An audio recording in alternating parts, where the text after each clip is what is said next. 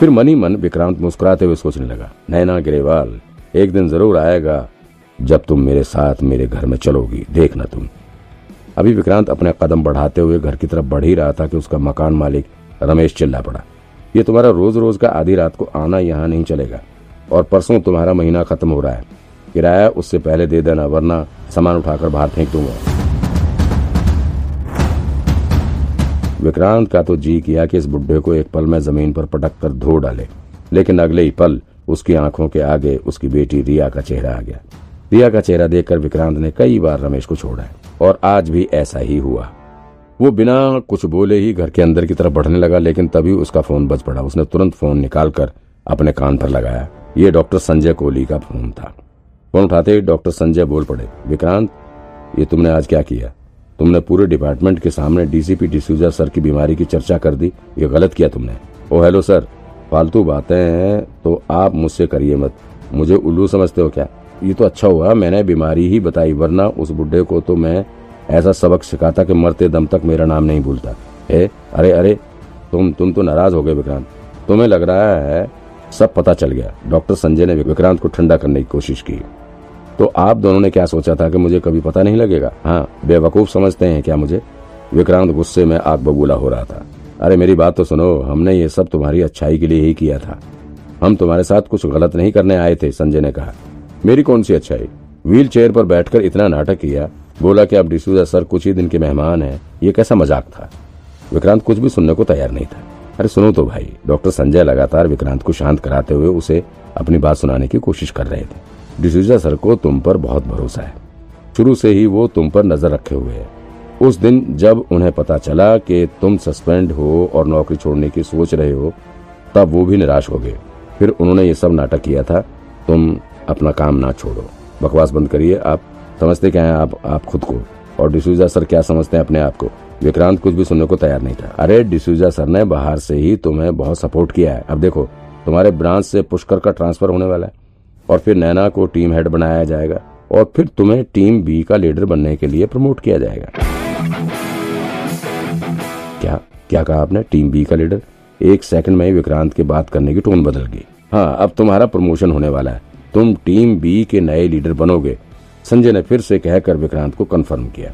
इतना सुनते विक्रांत बड़ी बेशर्मी से बदल गया। उसके बात करने का अंदाज और टोन सब कुछ बदल गया। अरे sir thank you thank you thank you sir आपने पहले नहीं बताया।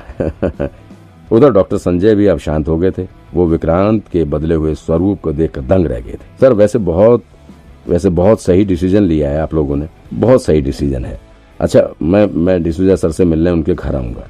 और अगर उनको कुछ बुरा लगा होगा तो मैं उनसे माफ़ी भी मांगूँगा। और सर, अगर आपको भी कुछ बुरा लगा हो तो माफ़ कर दीजिएगा। कहा सुना माफ़ कर दीजिए, सर।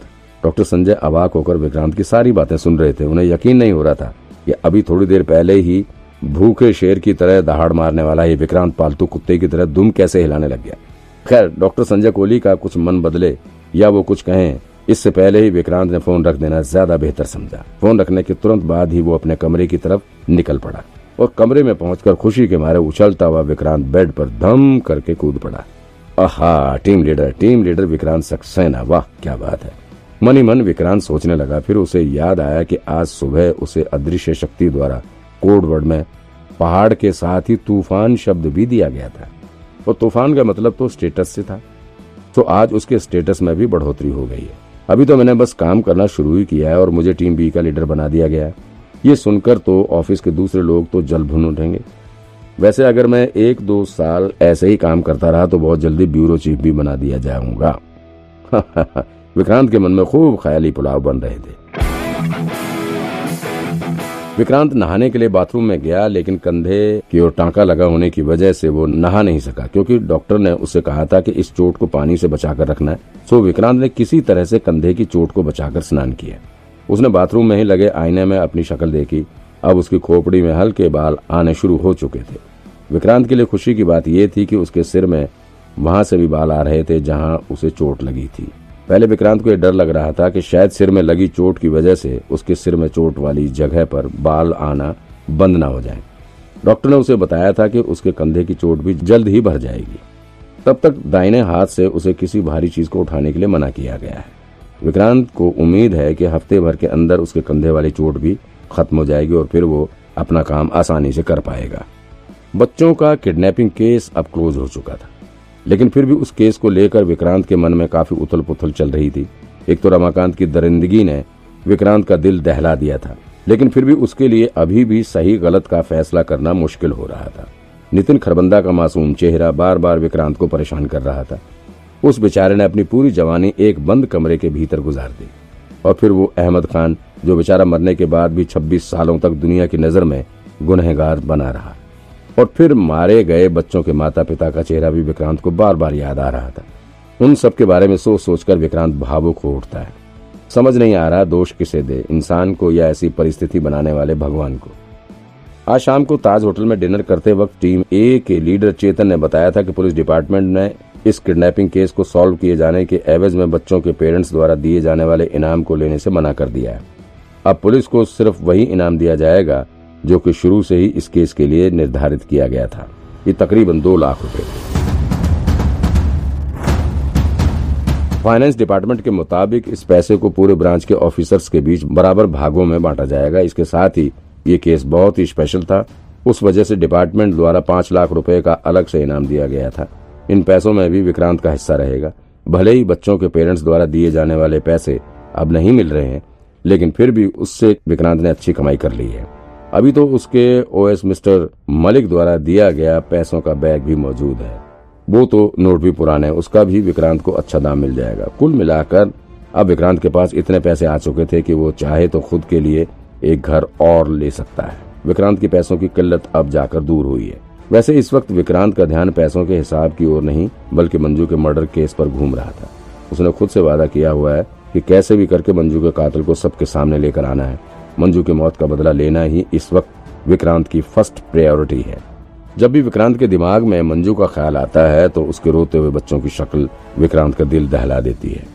मंजू की मौत अभी तक मिस्ट्री बनी हुई है। किसी को कुछ खबर नहीं कि आखिर मंजू को किसने मारा और क्यों मारा। मंजू के कातिल को पकड़ना इस वक्त विक्रांत के लिए बड़ा चैलेंज है। ये सब सोचते सोचते विक्रांत के दिमाग में नैना का भी ख्याल आ गया। नैना का नाम याद आते ही विक्रांत की धड़कन तेज हो जाती है।